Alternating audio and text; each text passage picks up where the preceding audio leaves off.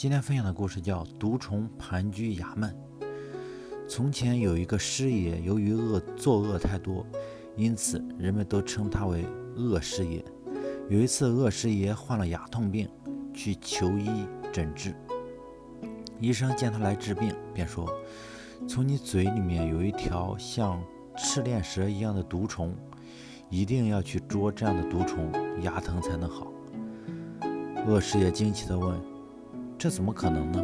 我的嘴里怎么会有这么大的毒虫？”医生说：“大倒不大，但却不能小看了它。它盘踞在衙门里，吃人高血，吸人骨髓，比赤链蛇还恶毒呢。”恶师爷听了，知道这医生是在骂他，病也不治，赶紧就跑了。医生利用牙与牙的谐音的特点，巧妙地骂了那个作恶多端的恶师爷。